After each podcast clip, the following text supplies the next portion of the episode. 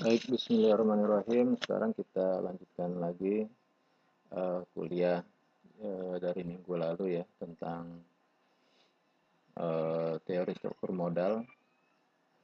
Jadi minggu lalu kita sampai di teori struktur modal Modigliani dan Miller uh, kondisi pertama ya di mana tidak ada pajak dan tidak ada biaya kebangkrutan itu kita membahas mengenai uh,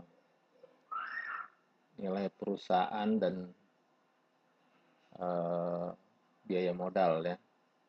Jadi dalam uh, kondisi pertama tadi ya uh, biaya ekuitas atau RD itu akan naik ketika tingkat utang suatu perusahaan itu meningkat. Ya. Jadi kalau jumlah utang perusahaan itu meningkat, maka biaya ekuitasnya meningkat, tapi biaya bunga dan biaya modal keseluruhan atau RA-nya akan tetap. Yaitu di kondisi pertama, itu sudah kita bahas minggu lalu.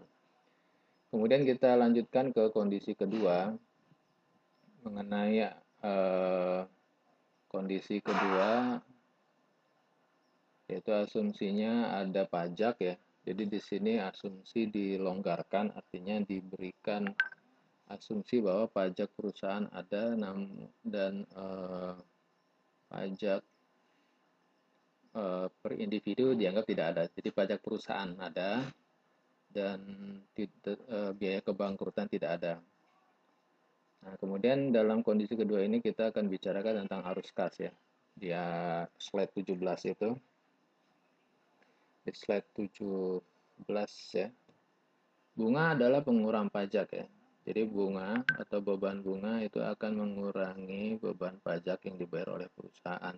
Jadi ada efek pengurang pajak dari adanya bunga. Berarti kan utang itu ketika perusahaan berutang maka bunganya akan mengurangi jumlah pajak yang dibayar kepada pemerintah. Uh, Nah, maka ketika perusahaan meng, e, mengalami situasi seperti ini, memiliki bunga yang nanti akan mengurangi jumlah pajak ya, maka pengurangan ini atau istilahnya penghematan ini dari harusnya pajaknya dibayar sekian rupiah menjadi berkurang karena adanya pembayaran bunga tadi, maka pengurangan ini atau peng, disebut dengan penghematan yang juga akhirnya meningkatkan arus kas ke dalam perusahaan. Jadi perusahaan bisa menghemat dan itu dianggap sebagai arus kas yang masuk ke dalam perusahaan. Nah, bagaimana meningkatnya arus kas ini akan berpengaruh terhadap nilai perusahaan. Nah, ini yang akan kita bahas. Nah, kemudian di slide 18 itu ada dua kondisi ya. Contoh eh, di slide 18 ada satu tabel yang diambil dari laporan laba rugi suatu perusahaan, misalnya suatu perusahaan memiliki EBIT 5000 ya. Unlevered ya, sebelah kiri itu kolom uh, unlevered firm artinya perusahaan itu belum ada utangnya. Tidak ada utang ya. Jadi interest atau bunganya nol. Maka EBIT atau laba operasionalnya 5000 dikurang interest nol maka laba sebelum pajaknya juga 5000 Jika pajak tarifnya adalah 34%, maka perusahaan dikenakan um, pajak sebesar 1.700. Nah, itu yang akan dibayar ke pemerintah dan laba bersihnya atau laba sesudah pajaknya adalah 3.300. Sehingga cash flow-nya, kalau kita anggap cash flow itu adalah net income atau laba bersih ditambah dengan interest, ya jadi 3300 ditambah 0 maka cash flow-nya adalah 3300 nah dalam kondisi lain jika perusahaan misalnya berutang ya dan misalnya bunganya adalah 500 ya misalnya bunganya 500 maka eh, perusahaan ini akan memiliki laba sebelum pajaknya 4.500 ya 5.000 dikurang 500 sama dengan 4.500 kemudian 34% dikali dengan 4.500 adalah 1.530. Maka perusahaan akan membayar pajak sebesar 1.530. Nah, di sini bisa Anda lihat bahwa bunga itu akan mengurangi pajak ya. Sebelumnya 1.700, nah sekarang berkurang menjadi 1.530. Ya, meskipun net income-nya berkurang, tetapi dalam keuangan cash flow-nya itu cenderung adalah naik karena ada penghematan sebesar uh, 100 uh, sebesar 5 500 ada penghematan sebesar 170 sehingga kalau kita hitung cash flow-nya adalah net income 2970 ditambah interest 500. Jadi ada kenaikan 170 ya ketika perusahaan berutang dan utangnya mengurangi pajak sehingga cash flow-nya meningkat sebesar 170. Karena tadi pajaknya juga berkurang sebesar 170. Ya, itu di slide 18. Ya. Baik, jadi itu sebagai awal ya.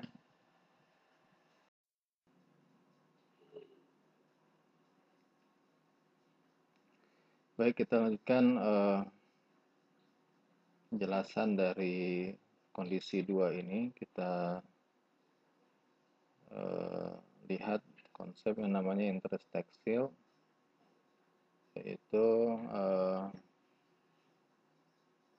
misalnya di slide 19 bisa kita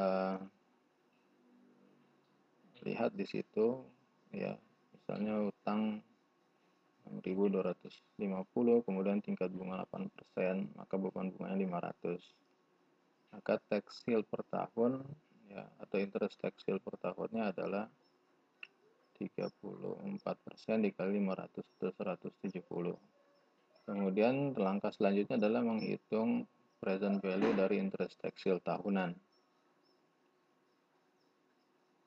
Yaitu uh, dengan menggunakan persamaan interest tekstil per tahun dibagi 8% atau tingkat bunga sama dengan 2125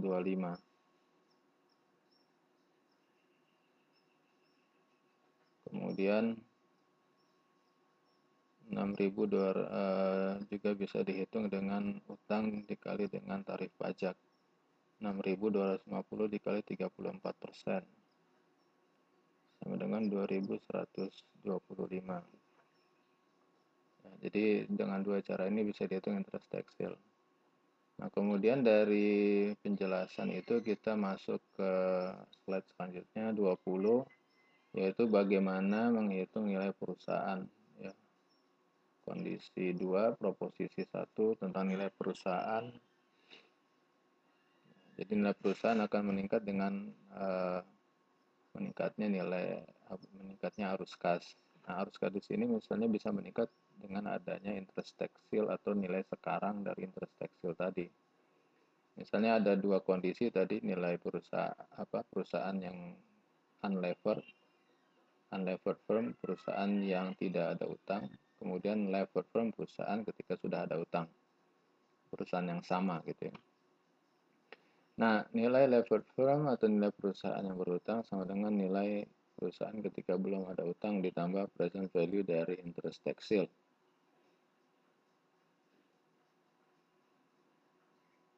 Kemudian nilai ekuitas sama dengan nilai perusahaan dikurang nilai utang atau nilai aset dikurang nilai utang. Selanjutnya adalah asumsi arus kas perpetual. Nilai perusahaan sebelum berutang atau unlevered sama dengan EBIT dikali 1 kurang T atau TC ya. E, lambangnya bisa T bisa TC. Tarif pajak ya dibagi RU atau biaya modal perusahaan yang tidak ada utang. Kemudian e, nilai dari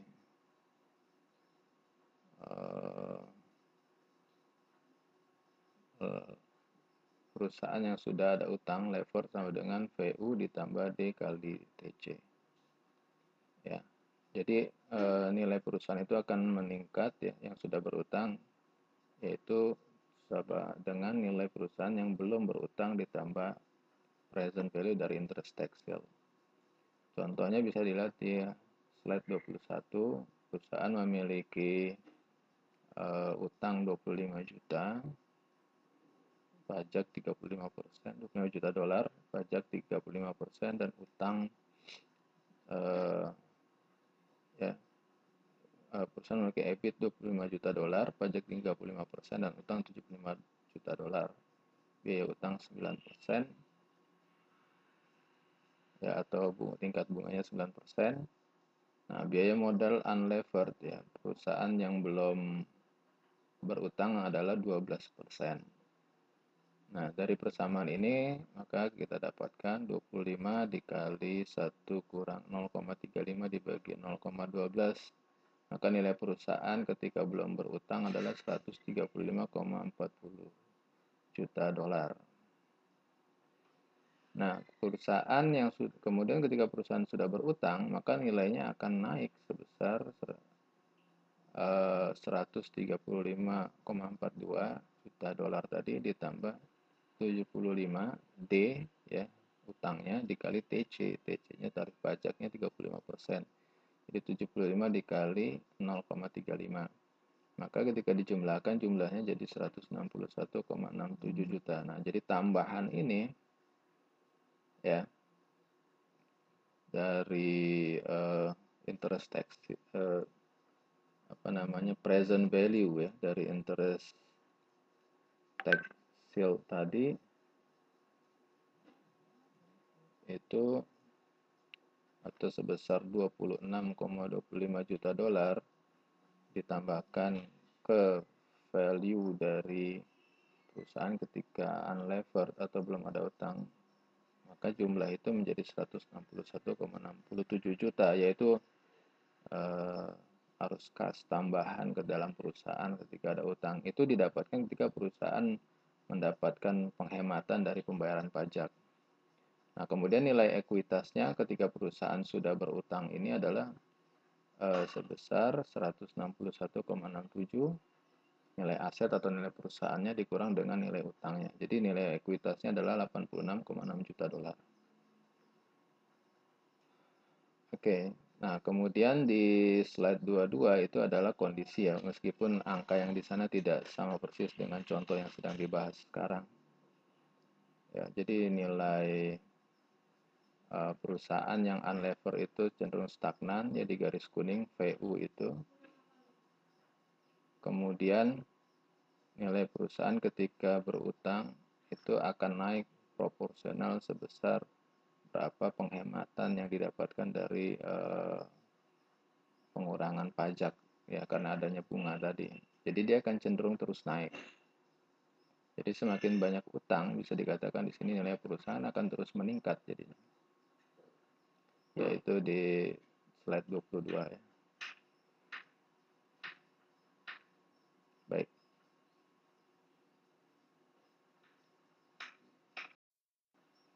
Baik, kemudian kita lanjutkan ya di slide 23, kondisi kedua, proposisi 2 tentang biaya modal atau WACC. Nah, dalam kondisi 2 ini eh, WACC akan menurun, ya, biaya modal keseluruhan perusahaan akan menurun sejalan dengan kenaikan rasio uh, debt to equity ratio atau rasio utang terhadap ekuitas. Maksudnya kalau utang meningkat, ya, uh, maka biaya modal akan turun. Ini terjadi karena ada sub, istilahnya ada subsidi pemerintah pada pembayaran bunga tadi. Ya, maksudnya ya itu tadi kalau perusahaan menggunakan instrumen utang maka bunganya menjadi pengurang pajak. Jadi perusahaan bisa menghemat pengeluarannya untuk bayar pajak. Jadi itu yang dianggap sebagai subsidi dalam konteks ini. Oke, kemudian untuk menghitung WACC dalam kondisi dua ini persamaannya eh, mirip dengan persamaan yang kondisi satu, tetapi ditambahkan satu kurang TC. Ya, untuk mencari WACC tambahannya adalah satu dikurang TC di sebelah utang itu ada tambahan uh, persamaan di situ ya. Kemudian untuk menghitung biaya ekuitas sama dengan RU ditambah RU kurang RD dikali D per E dikali 1 kurang TC. Nah, jadi di sini pengganti RA adalah RU ya.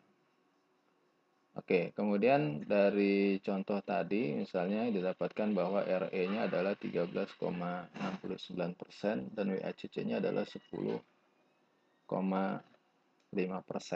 ya. Nah, kalau kita uh, anggap RU adalah biaya modal untuk perusahaan yang belum berutang atau 12%, sedangkan WACC adalah biaya modal untuk perusahaan yang tidak yang sudah berutang, maka terjadi penurunan biaya modal ketika perusahaan berutang. Awalnya 12% menjadi 10,05. Ya. Nah, jadi ini manfaatnya didapatkan dari adanya pengurangan-pengurangan dari pembayaran pajak tadi. Kemudian di slide berikutnya, jika perusahaan merubah struktur modal menjadi rasio utang terhadap ekuitasnya menjadi satu. Jadi utang dan ekuitas menjadi sama banyak gitu ya. Kalau tadi kan eh, rasio utang terhadap ekuitasnya itu sebesar eh, kalau kita perhatikan ya angkanya itu 75 juta dibagi 86,67 atau 80 0,86 ya rasionya utang terhadap ekuitas itu 0,86 nah kalau rasio utang terhadap ekuitas D per E nya menjadi satu berarti utang kan meningkat maksudnya. Sama banyak. Nah maka yang terjadi adalah RE untuk perusahaan yang berutang ini akan uh, ya RE-nya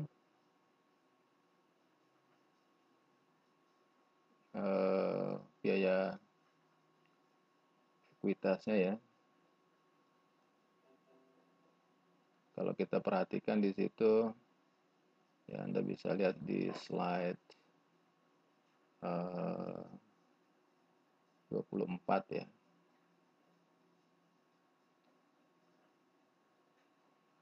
ya. Ya. Yaitu menjadi 13,95 persen ya. Jadi RE-nya meningkat. Awalnya 13,69 persen, sekarang menjadi 13,95 persen. Biaya ekuitas meningkat. Itu sama dengan kondisi satu ya. Jadi kalau utang meningkat, eh, pemegang saham meminta tambahan keuntungan, tambahan dividen. Uh, tapi WACC keseluruhan menurun ya menjadi 9,9 persen. Sebelumnya kan 10,05 persen di slide sebelumnya. Nah, atau juga bisa dilihat penjelasannya di slide berikutnya, slide 25. Ya, jadi garis biru RE ini ya jadi uh, ini adalah grafik di mana garis yang mendatar ya horizontalnya adalah uh, rasio utang terhadap ekuitas, yang vertikalnya adalah biaya modal dan biaya-biaya lainnya. Jadi RE atau biaya ekuitas akan cenderung naik ya. Begitu utang ditambah ya ke sebelah kanan maka RE-nya akan cenderung naik yang segaris biru. Kemudian biaya modal perusahaan yang tidak ada utang cenderung konstan, kemudian biaya utang eh, perusahaan ya. Nah, di sini kan kondisinya memang sudah ada pajak ya. Asumsinya ada pajak. Yaitu juga konstan RD dikali 1 kurang TC ya garis kuning. Nah, WACC ini akan cenderung turun.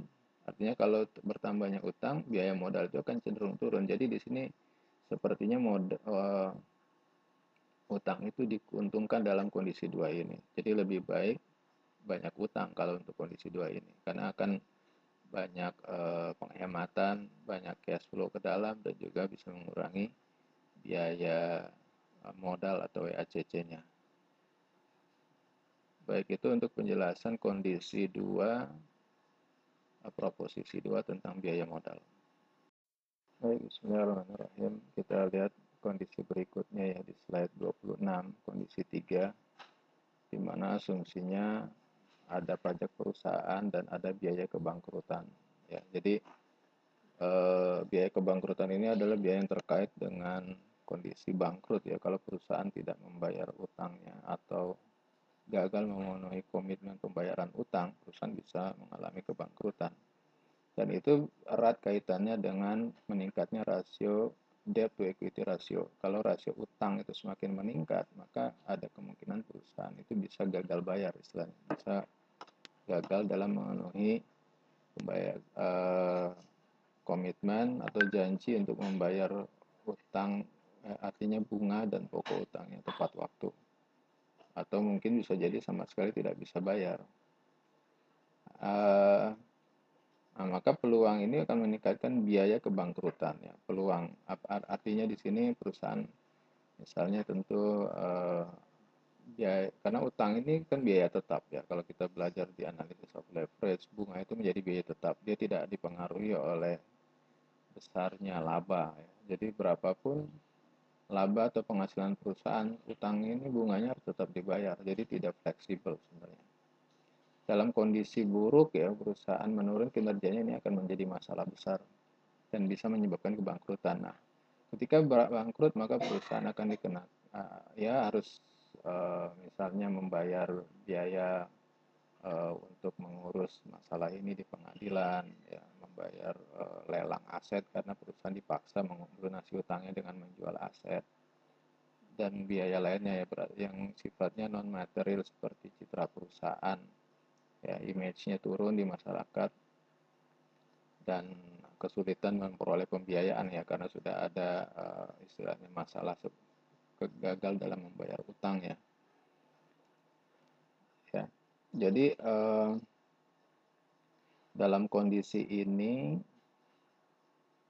uh, perusahaan akan berada dalam suatu titik ya di mana tambahan nilai perusahaan dari interest tekstil akan bertemu dengan uh, kondisi di mana pening adanya peningkatan biaya kebangkrutan.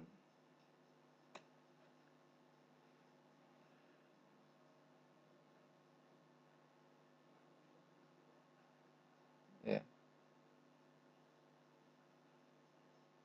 Peningkatan biaya kebangkrutan sehingga nilai perusahaan bisa menurun dan WACC akan meningkat ketika ada tambahan utang. Jadi di sini kondisi ketiga ada suatu titik ya yang menjadi uh, istilahnya uh, poin ya di mana perusahaan itu uh, sudah sampai di puncak maksimum utang yang bisa digunakan oleh perusahaan. Kalau lebih dari itu artinya akan berdampak buruk ya artinya di sini kalau di slide uh,